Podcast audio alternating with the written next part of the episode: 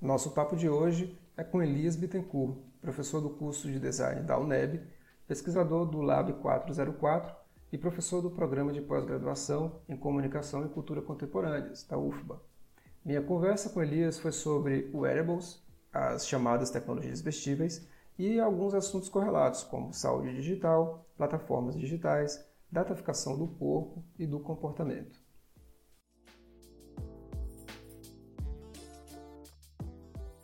Bom, Elias, muito obrigado pela sua participação aqui no podcast, um prazer tê-lo conosco, vai ser um papo muito legal aqui que a gente vai bater. Eu vou começar então, portanto, pedindo para que você se apresente um pouquinho, né? Quem é você, o que você faz, com que você trabalha, o que você tem estudado, né? Enfim, uma apresentação geral para o nosso público conhecer melhor. Massa, legal.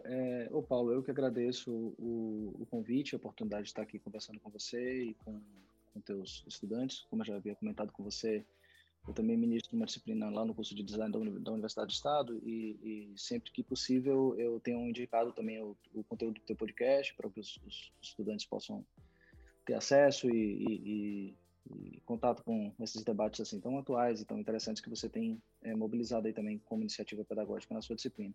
Bom, para quem não... Então, obrigado aí mais uma vez a você e a todos os que dão apoio financeiro e técnico e suporte também afetivo a essa tua iniciativa, tá? Bom, então meu nome é Elias, como você já colocou, eu sou professor com vínculo de dedicação exclusiva do curso de Design da Universidade do Estado da Bahia, que foi inclusive o lugar onde eu me formei, e eu sou pesquisador do grupo de pesquisa coordenado pelo professor André Lemos, que é o Lab 404, lá na UFPA, então eu estou também atualmente professor permanente lá do programa, do POSCOM, lá na linha de cultura digital. Na verdade, agora a linha já é de cultura digital, antes era cibercultura, a conhecida cibercultura. Então, de maneira assim, muito breve, não sei se esse é o momento já de falar sobre isso, mas de maneira muito breve, minha trajetória ela é um pouco misturada, né? Então, assim, eu sou formado em design inicialmente, foi a minha primeira graduação, e logo na sequência eu me envolvi com os estudos de interface, então fui trabalhar com experiência do usuário e fiz especialização nessa área de design de interfaces digitais. Mas depois eu passei um tempo que eu comecei a flertar com a psicologia, então eu fui fazer uma segunda graduação em psicologia, que acabou ficando trancada, porque eu entrei no mestrado, faltando um ano para me formar, praticamente, que foi um mestrado em cultura e sociedade, também na UFPA. E como a minha linha de pesquisa era na área de arte e tecnologia, foi quando eu comecei a ter contato, embora eu já fosse um pouco maker, por conta da minha formação no campo do design, mas foi quando eu comecei a ter mais contato com a parte de programação, de Arduinos, que até então eu não conhecia absolutamente nada, embora eu continue não sabendo absolutamente nada sobre Arduino e programação para isso, mas minimamente fazia parte do grupo de pesquisa que eu participava na época, coordenado pela professora Carla Brunet, e foi lá que eu tive um pouco mais de acesso a essas discussões que envolviam um pouco tecnologia, arte e sociedade, que até então eu estava muito focado no campo do design, da experiência de usuário e coisas dessa natureza. Então, do mestrado, eu acabei tendo a oportunidade de participar do grupo de pesquisa do professor André Lemos, já quando eu tinha terminado o mestrado, e na sequência eu entrei no doutorado, que acabou firmando essa parceria lá no POSCOM. Inicialmente, talvez por conta da influência forte do design, eu tive meus estudos estavam todos voltados no campo do livro digital. Então, o meu mestrado foi praticamente sobre o Kindle e o Kobo, então como é que eram essas reconfigurações do livro software, digamos assim, né? Algumas alterações que já aconteciam em função da experiência de leitura, em função da indicação de conteúdo, em função... que naquela época a gente já não falava, né, isso final de 2012, não tinha esses termos que a gente usa talvez hoje, né, plataformização, etc., mas já existia um pouco desse embrião lá, essa questão de como a Amazon ela vinha reconfigurando a experiência de leitura num ambiente onde tudo isso fosse monitorado e utilizado para fins inclusive, de reconfiguração dos processos de gerar conteúdo e tudo mais. Mas eu não tinha muito acesso a métodos digitais, nem nada disso, isso foi feito de uma maneira muito, muito experimental. E no doutorado, lá no Lab 404, eu tive a oportunidade não só de entrar em contato com teorias mais sociomateriais, com grande influência do Bruno Latour, com apoio do professor André Lemos, que é uma referência unânime no campo, de certo modo, e tive a chance de ter contato com disciplinas que me abriram a cabeça e a oportunidade para lidar com métodos digitais, né? Então, lá pegando disciplinas do programa de Sociologia, etc. Então, tive acesso a R, Python e essas coisas que, para mim, até então, eram grego. Então, com isso, eu acho que as coisas foram ganhando uma reconfiguração, eu fui migrando aos poucos do livro digital e procurando um objeto de pesquisa que talvez tivesse mais atualidade e me permitisse avançar ainda mais nessas investigações sobre o papel que os algoritmos têm trazido para a gente no nosso dia a dia, né? Então, eu fui pesquisar sobre os wearables, que então, na época, quando eu comecei o doutorado, em 2014, a gente só tinha... isso era muito pouco ainda aqui no Brasil, né? Eu tive acesso aos dispositivos por conta de viagens que eu tinha feito ao exterior e até então isso não era uma coisa assim generalizada como talvez hoje a gente já tenha, Xiaomi, os Apple Watches, etc. Tudo começou muito com a Fitbit logo no início. Eu falei, então não vou querer mais livro digital não, vou querer trabalhar com isso agora no doutorado. E foi esse desafio, assim, então foi muito novo porque a gente não tinha tantas pesquisas aqui no Brasil acontecendo sobre isso, o objeto empírico também não era muito conhecido aqui no país. A gente está falando de que ano, mais ou menos? A gente está falando de início de 2014. Aham, certo. 2015, na verdade, foi quando eu entrei oficialmente no doutorado, eu já não me lembro mais. Mas 2015, a gente não tinha, se eu não me engano, a gente não tinha Fitbit aqui. Na verdade, a Fitbit nunca entrou no Brasil oficialmente, né? Ela só chega via mercado cinza, né? Então, ou via mercado livre, ou via pessoas que viajam, etc. O Apple Watch não, ele foi lançado mais recentemente, mas ele foi lançado durante a minha pesquisa já, inclusive, né, de doutorado. Então, e no Brasil ele chega um pouquinho depois. Então eu fui pesquisando, era uma pesquisa inclusive um pouco difícil de fazer assim, porque era praticamente com objetos e com pessoas que não eram brasileiras, né, no início do momento. Mas esse foi o começo de tudo. Então, depois que eu terminei, eu segui com essa perspectiva de tentar entender o papel um pouco dessas mediações, do papel dos algoritmos, das plataformas digitais, nesse nosso dia a dia, só que saindo um pouco dessa esfera específica dos hábitos de monitoramento corporal e de gestão da saúde, para questões mais diárias, né? Tanto do que envolvem processos de redes sociais, questões relacionadas a meio ambiente, petróleo e consumo de emissão de gás carbônico em função, né, dos data centers, passando também por questões relacionadas a digitais influências nas plataformas, imaginários que estão sendo construídos a partir dessas redes sociais depois que a gente ficou, né, preso aí por conta do isolamento da pandemia do Covid-19. Então, as pesquisas em linhas gerais, para resumir, hoje, né, eu estou pesquisando bem sobre plataformas digitais e o meu objetivo é sempre tentar entender um pouco como é que essas articulações sociotécnicas estão tanto reconfigurando o social, os modos da gente ser, fazer, falar sobre as coisas, quanto esses nossos modos novos não, mas reajustados, né, de ser e fazer, também estão criando condições para que as plataformas se instalem e ganhem novos espaços também. Então, acho que as pesquisas em linhas muito gerais, porque é muito irresponsável falar dessa maneira, mas elas estão mais ou menos por aí. Então, essa é brevemente minha trajetória, bem misturada e bem inquieta. Legal. Legal. Já que você falou de plataforma, né? Assim, eu também conversei com o Carlos D'André, que você conhece, imagino, né? Claro. A gente conversou sobre o livro dele, sobre algumas, sobre métodos e tudo mais, sobre problemas que existem nessas plataformas, enfim, muitas questões interessantes. Hoje em dia você está focado em alguma plataforma específica ou em algum problema específico para a gente tentar entender aqui, levar um caminho? Bacana. Quando a gente começa na pós, a gente, de certo modo, tem um começo, mas os nossos orientandos é que vão dando um pouco da tônica, né? De para onde a gente vai, de certo modo. Então, meu primeiro foco estava em desenvolver um pouco mais sobre esse discurso dos vestíveis e da saúde digital, principalmente nesse momento da pandemia da Covid-19.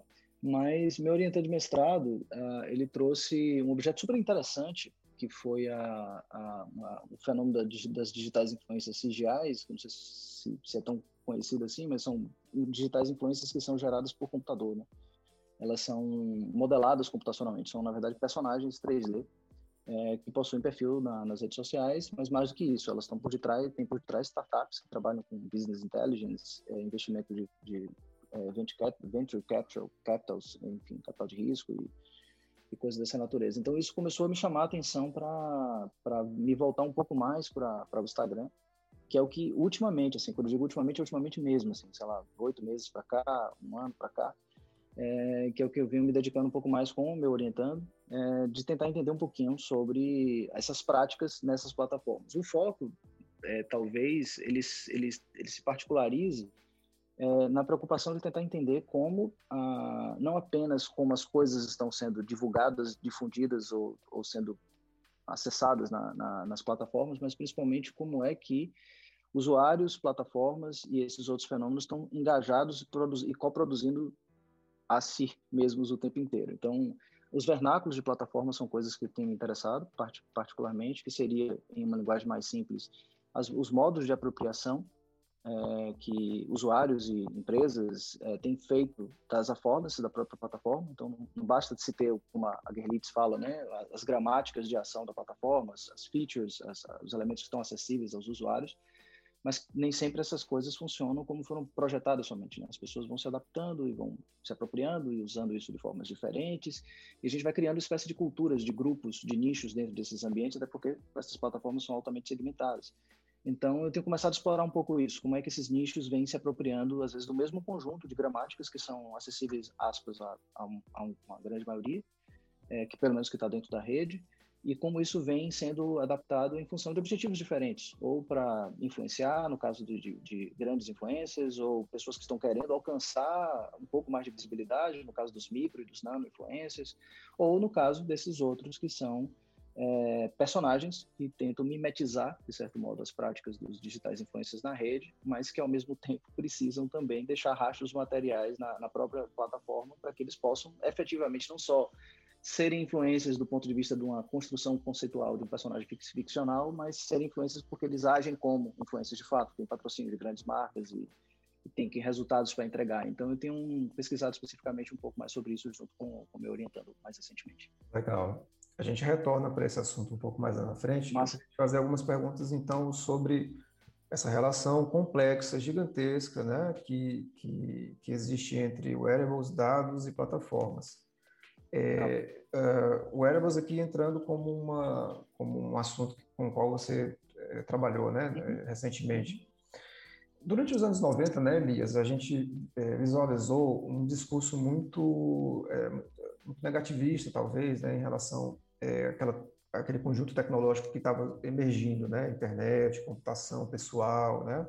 A gente, nos anos 90, não tinha ainda o celular da maneira como a gente tem hoje. Foi surgindo ali alguns modelos mais ou menos, alguns mais modernos, alguns mais simples, se for comparado com os de hoje em dia, né? Mas efetivamente não é o que a gente tem hoje, como a gente compreende como smartphone. Mas era um começo, né? Enfim, de telefonia pessoal, computação pessoal, etc, etc. Havia um discurso muito forte nesse momento de uma espécie de desvalorização do corpo, né? Ou da presença física, digamos assim. Agora as pessoas... Existe uma velha brincadeira, né? Que era até um desenho, né? Que era dito assim, que na internet, o bom da internet é que ninguém sabe que você é um cachorro, né? Quer dizer, eram dois cachorros brincando, conversando um com o outro e falando essa brincadeira. Enfim, era uma anedota que se falava, né? Que havia uma crítica subjacente aí à impossibilidade de identificação, mas também como se cada vez mais a gente não fosse depender da presença física, né? da conversação face a face, coisas desse tipo. Parece, quando a gente olha esses últimos anos, né? Talvez os últimos 10 anos, de repente, parece que a gente teve uma abordagem pelo caminho contrário, né? Parece que a gente teve uma valorização das tecnologias ligada ao corpo. Os wearables, me parece que são uma parte disso. E todos os wearables aí que a gente pode considerar. A gente teve tentativas ali do Google, do óculos do Google, por exemplo, né, que não vingou efetivamente para o grande público. A gente tem esses wearables mais recentes como smartwatches e smart bands, que fazem uma captura geral de dados do corpo e por aí vai. Você concorda com esse ponto? Como é que é a sua visão? Você acha que, assim, a gente teve um outro caminho de revalorização do corpo, de certo modo, nesse cenário? Ou, sei lá, os wearables foram só uma tentativa a mais de invenção e desenvolvimento tecnológico, né, em vias, de repente, de se obter lucratividade? Como é que você enxerga esse movimento geral?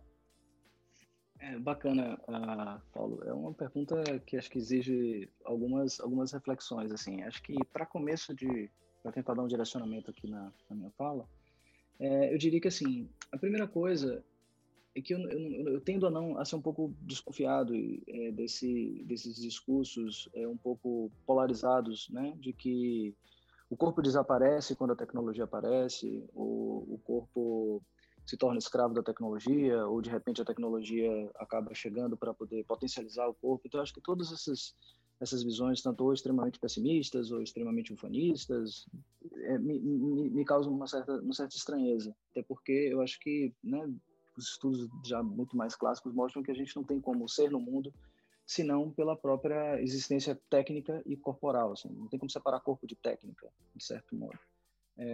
O Michel Serres fala isso, o próprio Heidegger. Então, assim, o nosso ser no mundo envolve os modos de fazer, e esses nossos modos de fazer implicam a nossa relação com objetos técnicos também. Então, a gente não tem que dissociar disso. Agora, claro, eu acho que, como o Latour sugere, acho que existem camadas de complicação que vão sendo acrescentadas. Então, toda vez que a gente tem uma nova técnica, um novo objeto técnico, outras portas e outras associações acontecem. Então, o que eu acho que os wearables vêm para trazer são novas formas de se associar, o que trazem reconfigurações dos modos de ser e de corporar, né? Então, acho que é isso. E quando eu falo dos modos de ser e de corporar, eu não estou aqui querendo me referir já especificamente a uma alienação do corpo ou uma exploração do corpo, que eu acho que pode acontecer também, ou pode não acontecer. A gente precisa entender localmente onde é que isso, né? Quais são as associações que cada grupo está fazendo, que cada situação, que cada plataforma, cada comércio está se fazendo, para que a gente possa ter uma visão um pouco mais, digamos assim, pé no chão sobre o fenômeno. Mas, em linhas gerais, o que eu poderia dizer dos wearables é isso. Acho que desde que o Steve Mann começa a pensar os protótipos dele lá no início dos anos 90, quer dizer, afinal, a patente dele, acho que a original, se eu não me engano, está perto de 1999, a gente vem pensando um pouco dessa ideia de como a tecnologia vai estendendo os corpos. A medicina já vinha fazendo isso com as Body Areas Networks, que são as redes, né, de monitoramento e para pacientes crônicos em hospitais e tudo mais. Então, assim, nada disso surge com os wearables.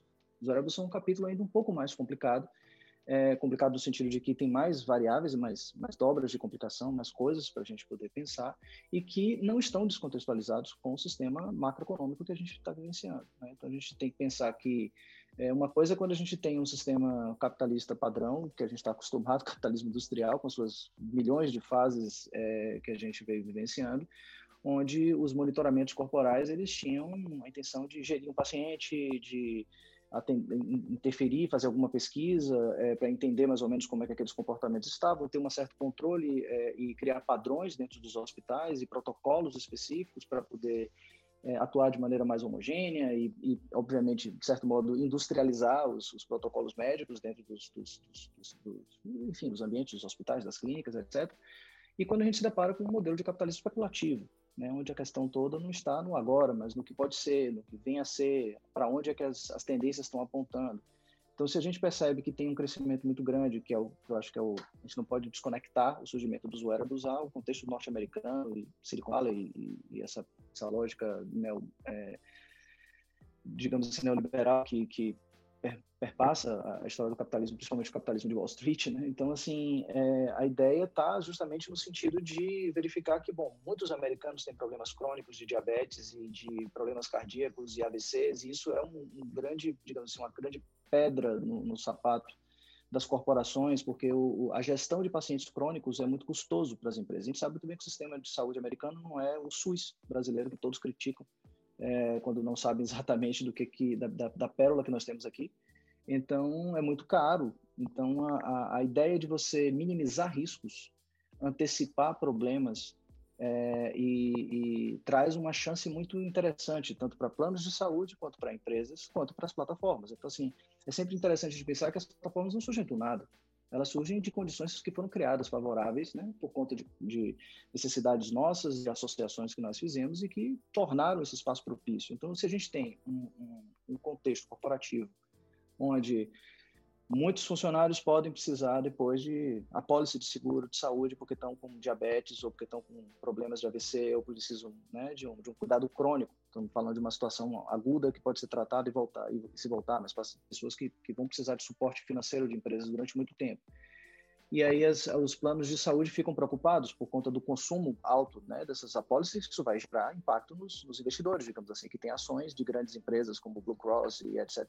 Então as Fitbits, Apple Watch, etc., acho que elas vêm nesse filão de dizer, olha, se a gente consegue monitorar elementos importantes, que são elementos que baremas mínimos do corpo, que podem ajudar a gente a fazer uma estatística preditiva dos riscos de acidente vascular cerebral, infarto do miocárdio, diabetes, por conta de sedentarismo, etc., talvez a gente tenha uma ferramenta muito potente. Porque, de um lado, a gente diz para os planos de saúde, a gente consegue monitorar isso daqui e te passar um relatório e você vai ter digamos assim, uma maior evidência sobre os riscos de financeiros que você vai ter, de custos de um determinado perfil de pessoas, de funcionários de determinadas empresas. Para as empresas é ótimo, porque as empresas podem dizer assim, olha, eu consigo oferecer para você um relatório e você pode antecipar e verificar quais funcionários vão provavelmente dar problema. Você pode tentar interferir nisso aí antecipadamente, você pode criar políticas de saúde corporativa antes que a coisa se complique e, de quebra, você ainda pode conseguir um bom desconto com o seu plano de saúde se você fornecer esses relatórios dos seus funcionários para as empresas de plano de saúde, como os seguros que usam GPS nos carros, que a gente já tinha isso antes. Só que agora estamos falando de pessoas, de maneira ainda mais profunda, né? Então, acho que tudo isso junta. Agora, claro, a gente precisa de uma narrativa que convença, porque se a gente só entrar com essa desculpa fica complicado. Então, acho que quando a gente associa esse contexto macroeconômico, talvez, e há um discurso de que, olha, tá faltando plano de saúde, amigo. Se você não cuidar da sua saúde, se você não gerenciar, se você não praticar suas atividades físicas, se você não souber como seu corpo está funcionando, pode ser que você não tenha condição de gerir ou de pagar um problema de uma cirurgia ou de um problema de saúde mais grave que você possa desenvolver lá no futuro. Você vai ficar à míngua.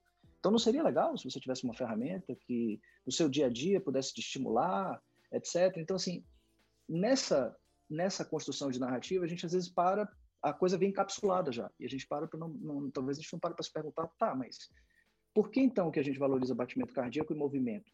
Por que tudo mais sobre o meu corpo é derivado a partir de duas variáveis? Será que não tem uma relação entre essas duas variáveis e as variáveis que são mais importantes para o tipo de patologia com a qual o sistema de saúde norte-americano sofre com cronicidade? Por que meu sono é praticamente batimento cardíaco e movimento? Por que meu sedentarismo é batimento cardíaco e movimento? Por que minha saúde corporal é batimento cardíaco e movimento?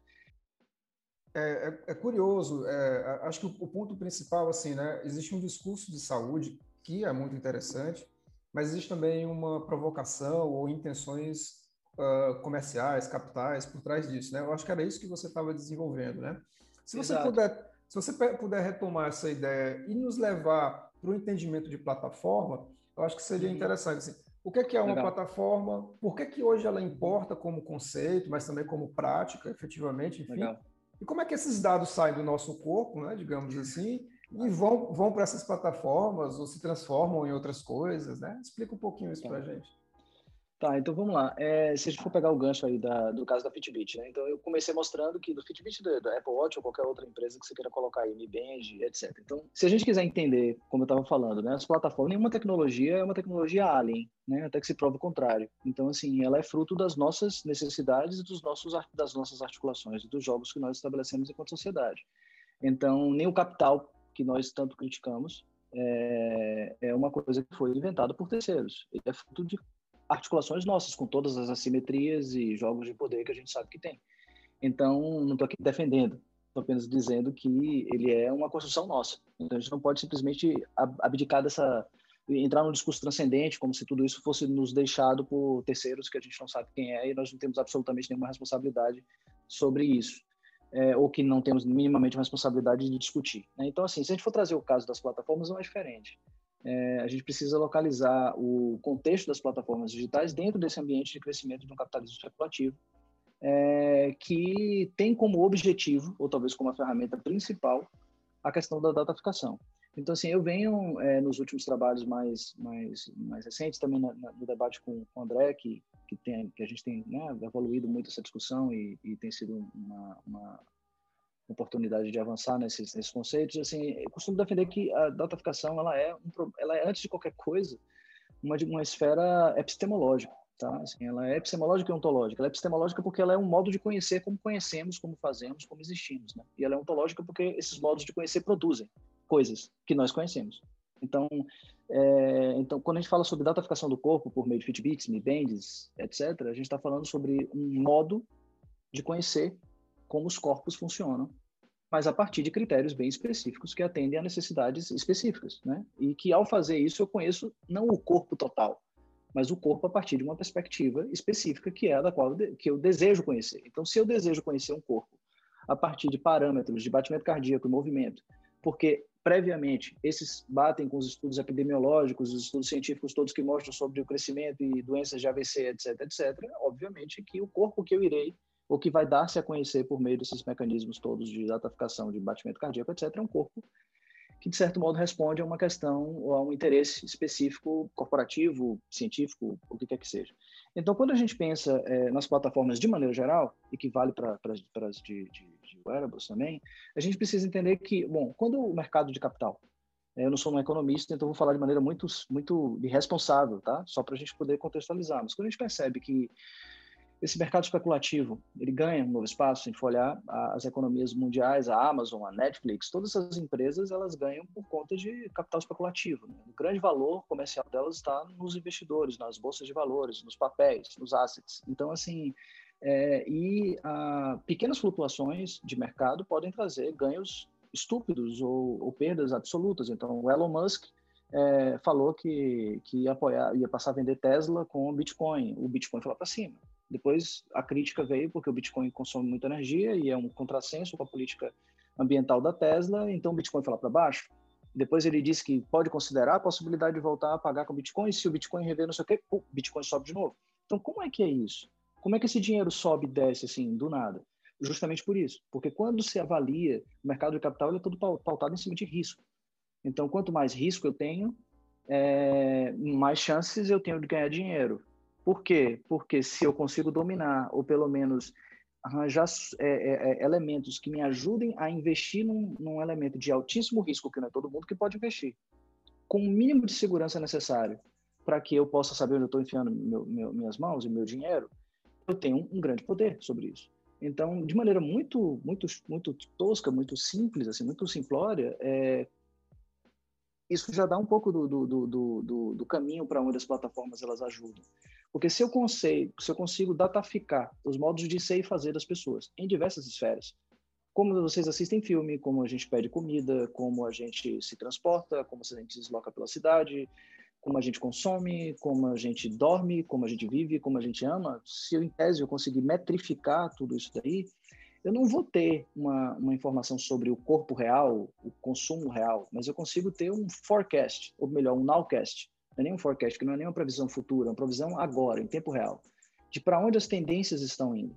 Isso me ajuda a antecipar se realmente uma empresa, olha, parece que a Califórnia, e a Fitbit tem isso, né? Se você entrar no site Fitbit Science, não sei se ele já mantém isso ainda atualizado, mas durante muitos anos foi uma fonte de dados que eles usavam para poder mostrar o potencial do Fitbit. Você entra no Fitbit Science, você vê o índice de probabilidade de que o estado tal tenha um aumento ou um declínio no AVC. Então, assim, todas essas estimativas, em termos tanto de cidade, quanto de estado, quanto de corporação, são feitos com base em estimativas de números.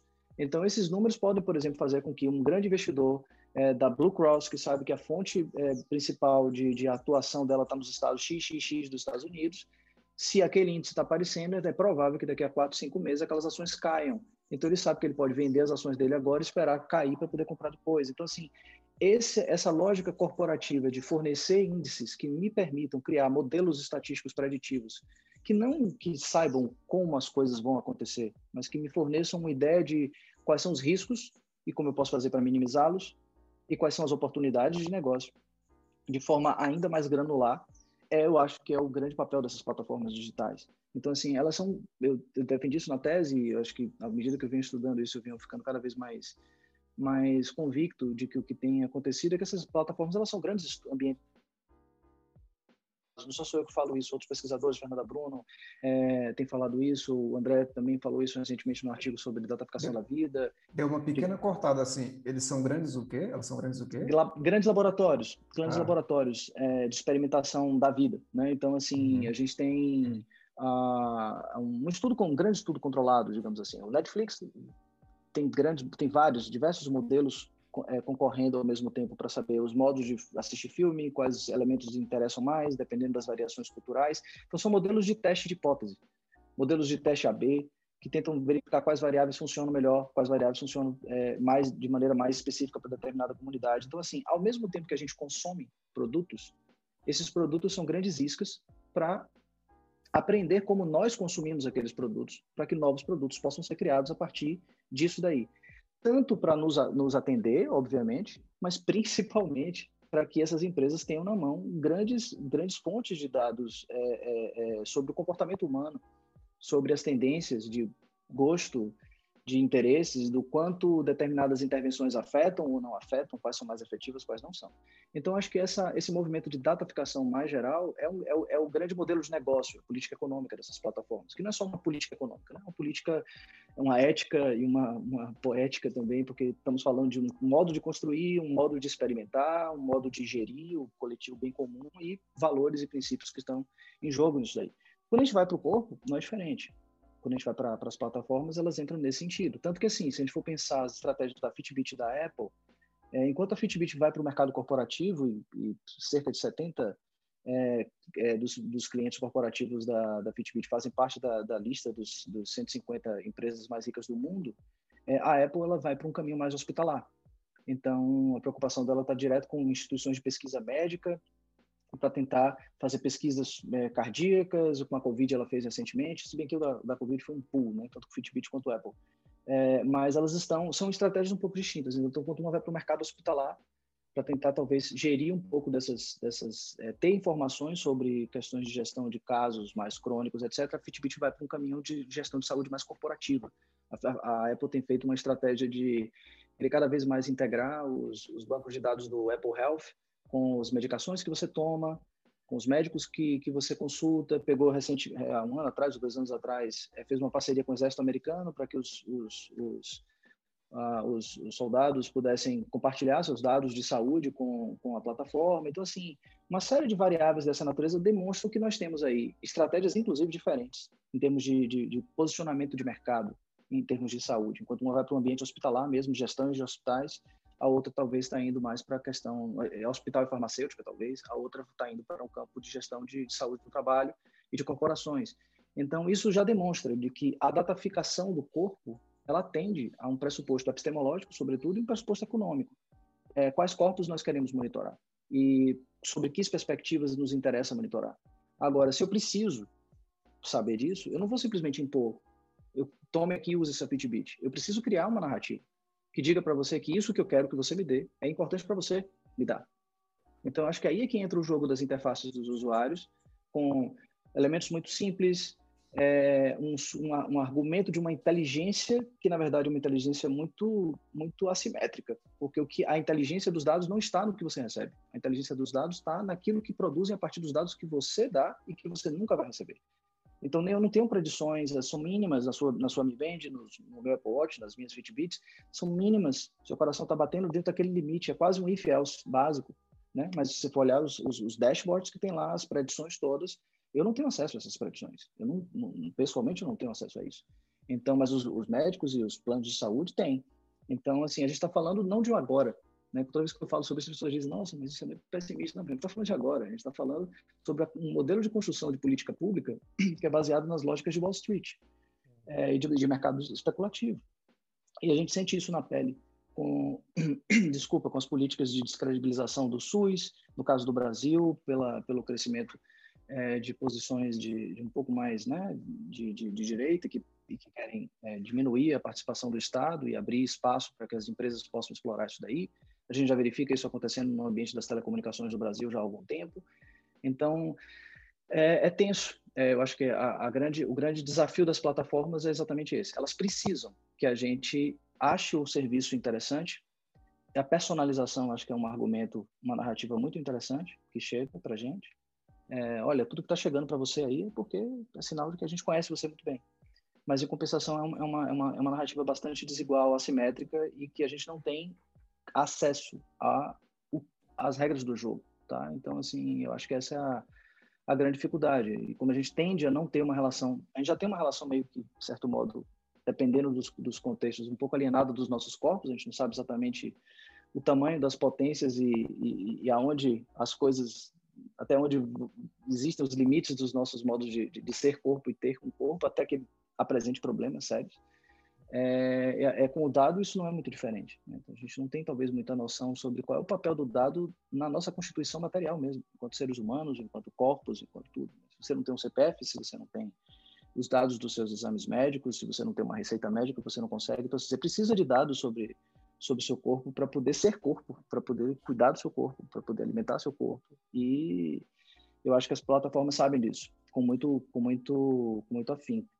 Muito curioso isso que você falou, né? Você precisa de dados para você ser corpo, né? Ou seja, é uma mudança epistemológica, de fato, como você falou. Não só epistemológica, claro, ontológica também, mas em outros momentos, né? O corpo moderno, ele não é dataficado. O corpo medieval, muito menos, né? Existem outras noções sobre corporalidade ali, né?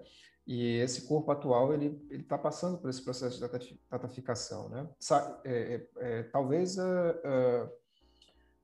assim, que às vezes a gente tenta criar um vilão, né, digamos assim, e aí a gente joga isso para cima da pulseira, do relógio, mas aquilo ali efetivamente é plástico, um pouquinho de metal, um pouco de chip, etc. O que está valendo, no fim das contas, é essas políticas da empresa, ou as suas plataformas, seus bancos de dados, etc. Diante disso, eu vou fazer duas perguntas em uma. Você falou que as plataformas são grandes laboratórios de experimentação e que existem discursos que constroem, que ajudam a compor não só as plataformas, mas também os próprios recursos, seus recursos ou seus produtos, né? Assim, são coisas que não chegam por si só e as pessoas apreendem, né? Elas precisam, talvez, aí de propagandas, eu imagino, ou coisas do tipo, né? Notícias também. Até o fato da Apple ter sido conhecida por um tempo, né, de ter filas quilométricas, as pessoas dormiam, né? Tal. Eu imagino que isso seja também um tipo de discurso, né? Se a gente encarar a fila e todo aquele bafafá em torno dela como algo desse sentido. Eu te pergunto, seriam esses os discursos mais ou menos? Eu acho que você tentou fazer alguma coisa desse tipo na sua tese, né? Dessa natureza na sua tese.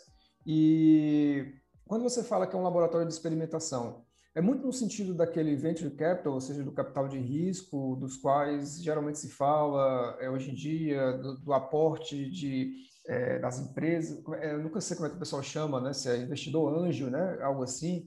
Ah, eu vou investir aqui em 10, 15, 20, sei lá, quantas eu tiver a possibilidade, mais uma ou duas vão me dar um retorno, as outras vão quebrar e eu não estou nem interessado por essas outras. É mais ou menos nesse sentido de experimentar e ver o que dá, né? E esses também sobre esses discursos, né? Que discursos são esses que constroem e como eles constroem efetivamente, né? Massa, legal. Olha só, acho que assim, é importante a gente lembrar que, novamente, como eu falei, acho que as tecnologias elas não surgem do nada. Esse discurso, digamos assim, empreendedor, né, de palco, de que somos disruptivos, que a Apple é disruptiva, não tem nada disruptivo. A gente tem continuidades, né, desde que somos humanos e níveis de complicação que vão se somando e que vão pegando o legado histórico da gente e que às vezes a gente faz questão de esquecer, ou quando a gente não faz questão de esquecer, fazem questão de que a gente esqueça para que seja vendido depois como novidade. Então, eu acho que o que a gente está vivendo agora não é propriamente uma mudança do fato que a gente nunca teve um processo de informatização, ou pelo menos tornar o corpo informal, ou informal não, o corpo informação, de certo modo. Porque isso já existia, de maneiras rudimentares, mas se for pegar todo o legado das escritas de si, a tecnologia do Foucault, o modo como os estoicos cuidavam com os diários, então a gente já tem, de certo modo, registros históricos de como a necessidade de registrar si, seus próprios rituais, fazem parte da humanidade, o surgimento da escrita e como isso tudo interfere no nosso modo de ser no mundo, inclusive com a dimensão do corpo, se a gente for pensar nessa dimensão de forma mais ampla. Claro que no caso dos estoicos envolve diretamente mais a questão do cuidado de si, e a gente percebe que como o modo de registrar, Foucault deixa isso pra gente, né? Como o modo de registrar muda também a nossa política sobre o corpo. Então se você tem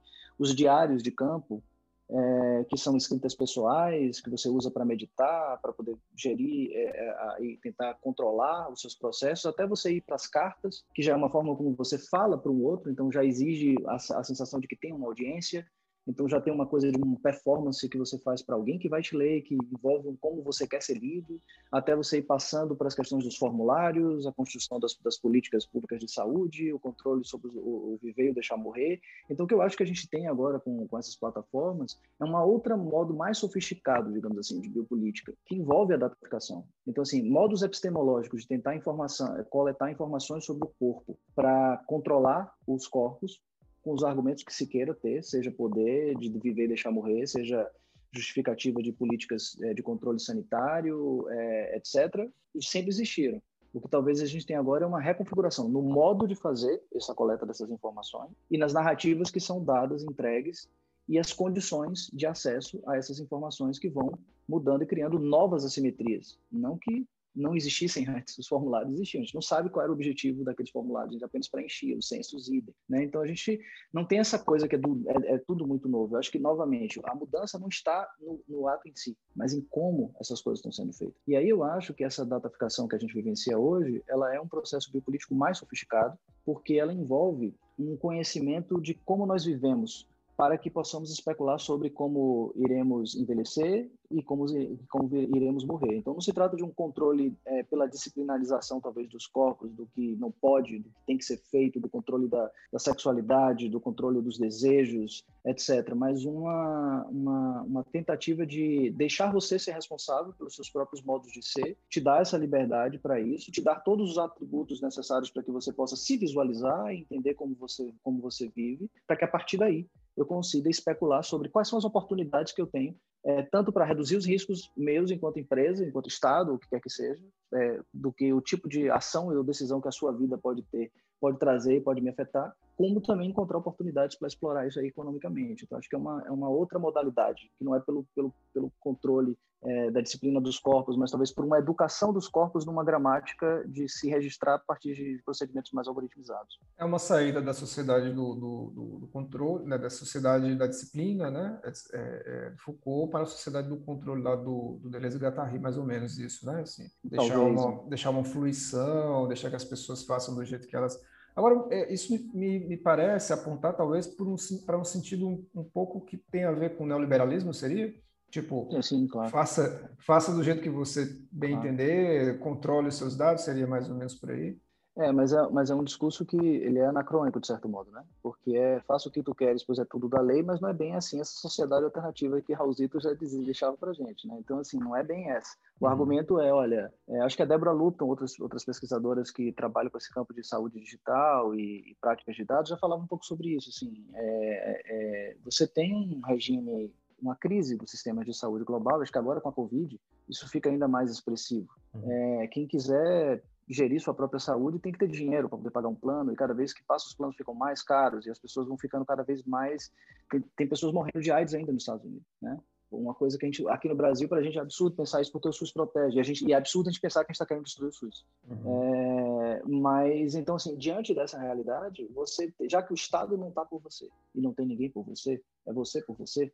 Se você tem uma pulseira que minimamente pode te dizer se seu açúcar está subindo, está descendo, se você está dormindo bem ou está dormindo mal, a priori te dá uma falsa mínima condição de segurança de dizer eu pelo menos posso me cuidar, eu pelo menos posso ter um desconto no meu plano de saúde, se eu me esforçar, eu vou ser recompensado.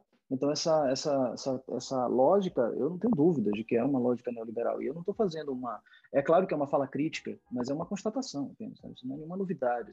É difícil a gente pensar que existe plataforma digital fora de um capitalismo de dados, fora de um modelo neoliberal, fora de uma economia voltada para o capital especulativo. Então, assim, acho que as coisas estão conjuntas. E aí acho que entra na sua outra questão, que é quando você fala sobre experimento, você está querendo dizer só sobre essa coisa de venture capital? Não estou falando só sobre isso. Acho que eu estou falando sobre um modelo metodológico que transforma a experiência do usuário num experimento metodológico mesmo. Então, se antes a gente tinha, sei lá, agências de marketing, né, que, sei lá, faziam toda a pesquisa de mercado para entender quais são os gostos, quais são as intenções de compra, etc. E aí, a partir daí, a gente parava e pensava qual seria o melhor produto para a gente poder investir dentro daquela linha bem primária do capitalismo industrial, já na era do marketing, digamos assim, né? A gente tem, com as plataformas digitais, as redes sociais, as tecnologias da internet e tudo mais, um processo de alta segmentação do mercado. Então, isso vai gerando, se a gente fosse pensar, o que acontece com os estudos controlados na medicina? Quando a gente começa com uma velocidade muito grande de problemas de saúde aparecendo, a gente não tem tempo para gerir pesquisas, digamos assim, que dê garantia e muita segurança para a gente sobre medicações e intervenções que a gente precisa fazer. Então, precisa lançar mão de estudos controlados, de estatísticas, para poder tentar entender, olha, eu não tenho como afirmar que isso mas eu tenho como garantir que tem um grau de confiabilidade nessa medicação. Se tiver 0 pontos acima de 50% de funcionamento, a FDA autoriza. Então, a gente tem uma confiabilidade de tanto de que isso vai dar certo. Então, a gente começa a ter que trabalhar com cálculos mais gerais, porque o fenômeno complexificou demais.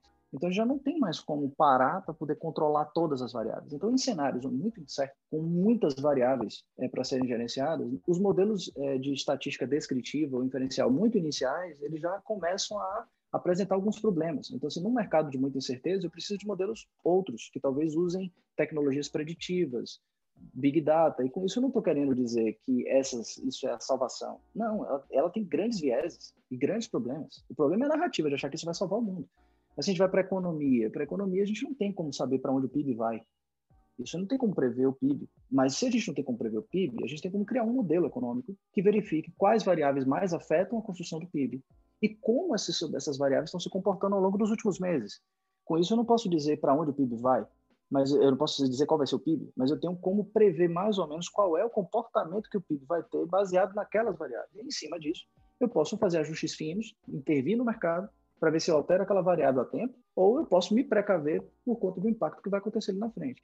Se você traz esse modelo para dentro de um modelo de negócio, de qualquer serviço, eu acho que a gente começa a entender melhor a plataforma, tá? Então, assim, se eu começo a entender para onde é que vão as tendências de interesses por filmes no Netflix, eu consigo antecipar para verificar quais diretores, quais temas, quais assuntos podem ser mais interessantes, eu posso especular, chegar para um diretor, de repente, de um país que não tem tanta não é tão proeminente assim, mas eu posso controlar determinadas variáveis e pagar um valor um pouco menor e fazer um pequeno teste se aquele filme dele vai funcionar. Lanço uma série num país que tem um tema parecido com a série que eu lanço no outro país, que tem uma cultura parecida, fala o mesmo idioma, mas usa variáveis diferentes. E depois eu faço o cruzamento disso, tem um banco de dados já pautado em cima de um catálogo que já existia previamente. Está tudo tagueado por binge watching, por mechanical turkey, por também técnicas otimizadas de reconhecimento facial e tudo mais, e a gente vai cruzando isso e verificando. Então, é tudo muito em cima de palpites. Então, a especulação é nesse sentido. Como criar estudos controlados, testes AB, modelos de teste de hipótese,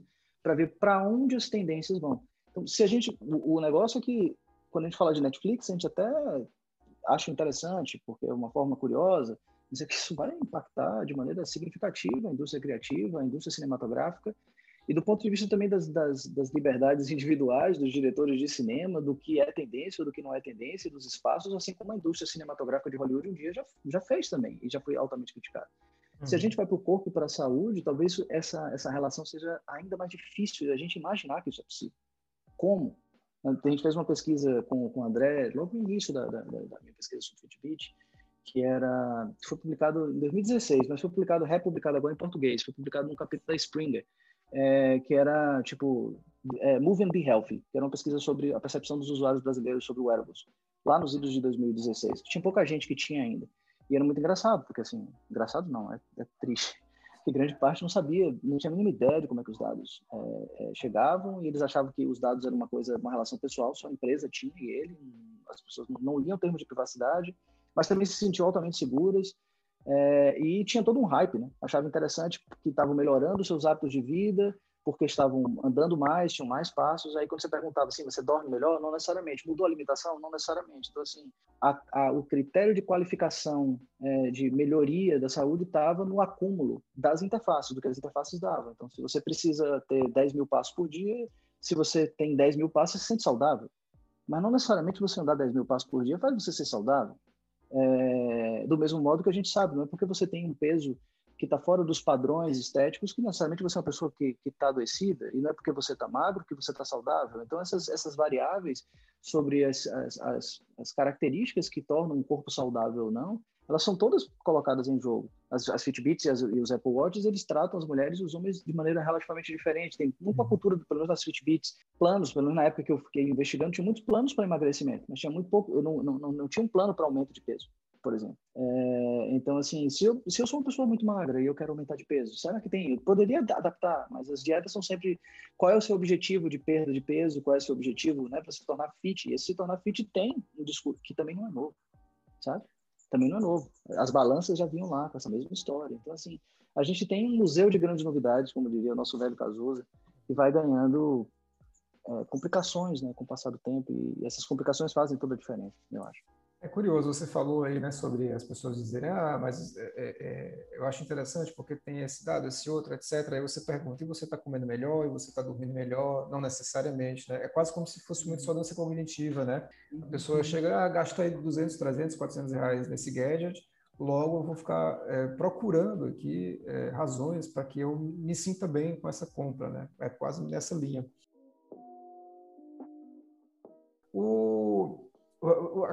O papo está em altíssimo nível, cara. Você está falando coisas aqui sensacionais, assim. Eu vou fazer uma pergunta que talvez seja um pouco mais simplificada, que acho que diz muito respeito de alguns cenários atuais, né? Nem tanto lá para o futuro, etc. Você deu um exemplo muito curioso, assim. Você tem um gadget, por exemplo, que faz a medição do açúcar, mas pode ser qualquer outra coisa, pode ser esse monitoramento do sono ou algo dessa natureza. A gente muito se acostumou com aquele velho papo da obsolescência programada. Então, assim, todos os anos a Xiaomi, né, lança uma nova Mi Band, está na 6, se não me engano, algo assim, né? E todos os anos, consequentemente, você tem uma pequena melhoria na bateria, que dura mais, já dura um absurdo, aí dura um absurdo mais um pouco, você tem uma outra funçãozinha que é incrementada e por aí vai. Essa estratégia, né, da obsolescência programada, ela ainda funciona? Você acha que ainda funciona no cenário atual, nesse sentido de que, porque a obsolescência programada é muito para os objetos físicos, né, me parece, assim, é uma coisa que está predestinada a quebrar. É como... Outro dia eu fui consertar meu ventilador, está funcionando, mas ele perdeu aquela forçazinha inicial de dar o arranque inicial. Quando eu cheguei lá, o cara falou, olha, conserto tem, mas é difícil. Por quê? Porque é uma peçazinha de plástico, sei lá que eles usam. Eles fazem isso para quebrar mesmo, ou seja, é a obsolescência programada. E para você conseguir vai ser muito difícil, se você conseguir vai ser muito caro. Se você quiser, eu te dou o meu em troca, você me dá o seu, mas o meu, como está novo, você paga aqui uma diferença de 20, 30 reais, não sei o que, coisa dessa natureza.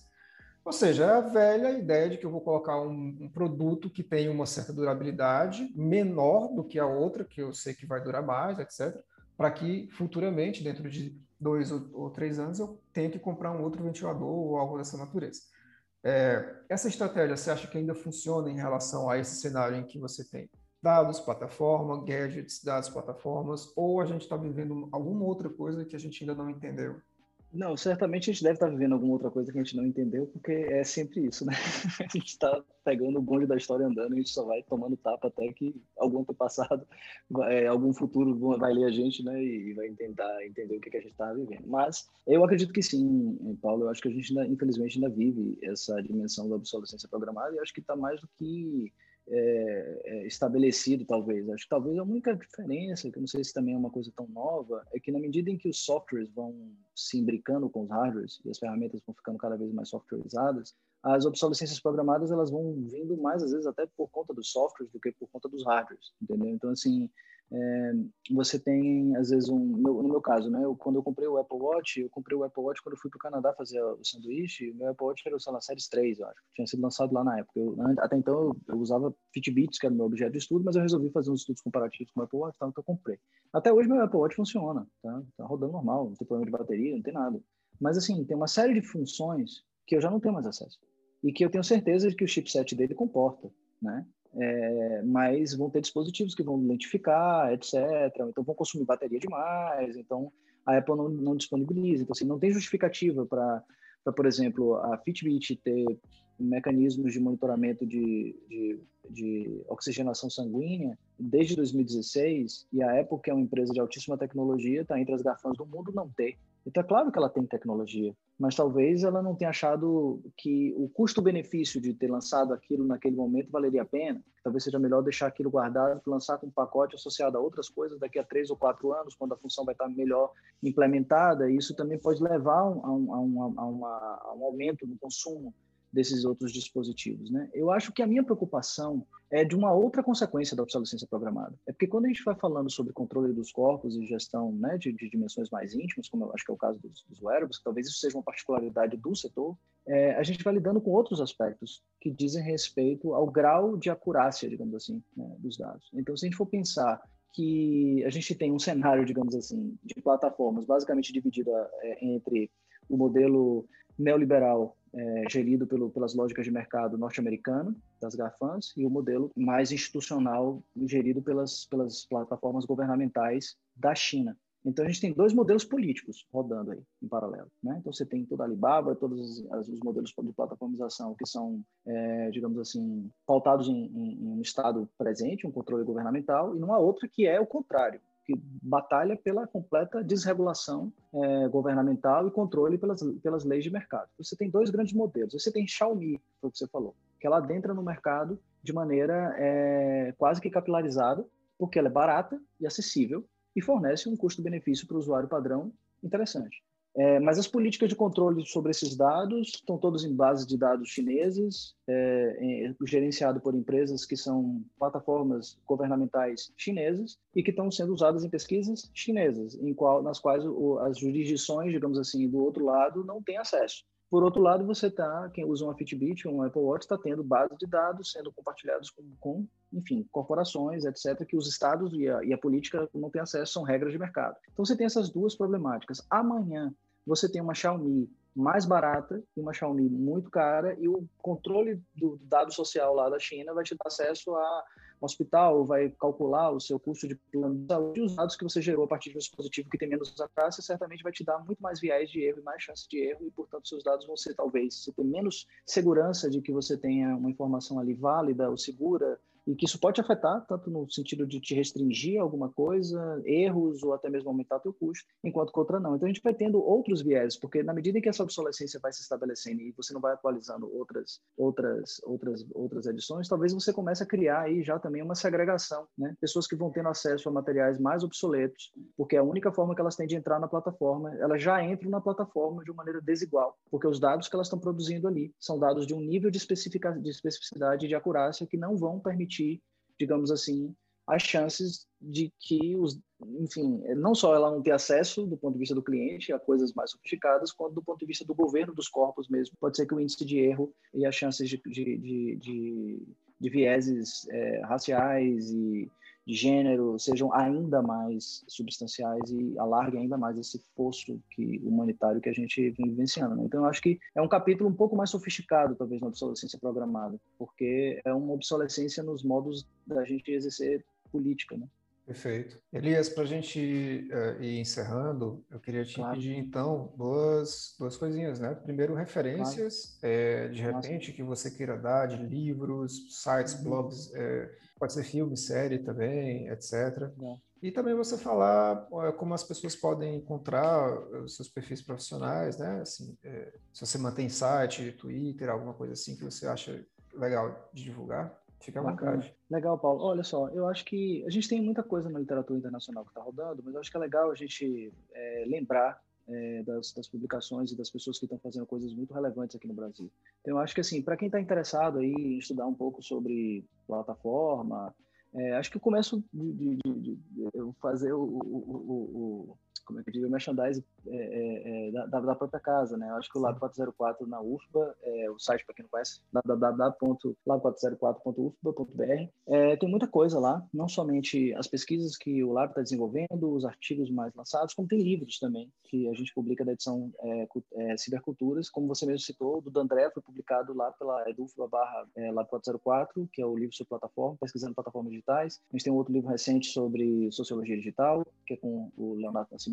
A gente tem um outro também da Raquel Ricoeiro sobre análise de redes sociais. Então, assim, eu acho que é jogos. Então, a gente tem vários temas que são de entrada. Então, é quase como uma coleção de primeiros passos. Então, para quem é estudante universitário, para quem está chegando, e não só, eu acho que pessoas que estão em mestrado também podem encontrar algumas coisas interessantes nesses livros. Mas, especialmente para quem está chegando e quer entender um pouco o cenário, acho que o site do Lab 404. E eu convido também as pessoas a procurarem outros laboratórios de pesquisa no Brasil que são referências. Então, a gente tem o Media Lab da UFRJ, coordenado pela professora Fernanda Bruno, que tem um trabalho incrível sobre essa relação sobre a economia psíquica dos algoritmos e tem feito uma análise sobre plataformas e projetos. Você tem a rede Labic, que é uma rede latino-americana, que discute um pouco sobre privacidade e que tem pesquisadores do Brasil e Argentina, outros lugares, têm feito um trabalho incrível. A gente tem o trabalho lá no DigiLabel, que eu acho que é super conhecido também, para quem tem mais interesse em estudar a sua plataforma e trabalho. Então, entra lá no site do DigiLabel. Eu acho que tem muitas entrevistas e artigos e coisas novas que estão acontecendo. A gente tem o Labic